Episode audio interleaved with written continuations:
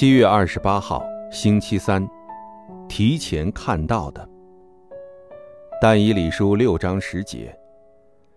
但以理知道这禁令盖了玉玺，就到自己家里，他楼上的窗户开向耶路撒冷，一日三次，双膝跪在他神面前祷告感谢，与素常一样。阿门。神盼望全世界所有的国家、民族和人们认识耶稣基督而得救。神在寻找能享受超越时空做工的神能力的人。神会让这样的人提前看到他要做的事情，那是什么呢？一，圣经中的人物提前看到的。离开神的以色列成为俘虏的时候。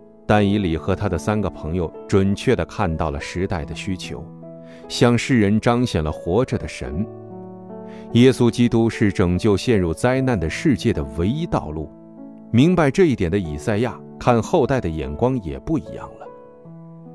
成为王后的以斯帖提前看到了神的心愿是拯救以色列民族。二，神让我看到的。能够相信耶稣是基督，这本身就是神的恩典，是最大的应允。拯救了我的神，现在盼望通过我救活那些空地、被丢弃之地和走向死亡之地，并且全世界的多民族和孩子们也盼望能听到福音。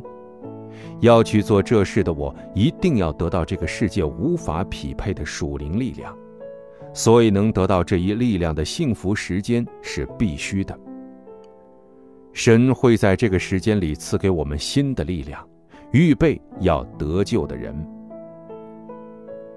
应许祷告：神啊，让我每天拥有哪怕五分钟仰望神的时间，让我借着通过那个时间得到的力量度过一天。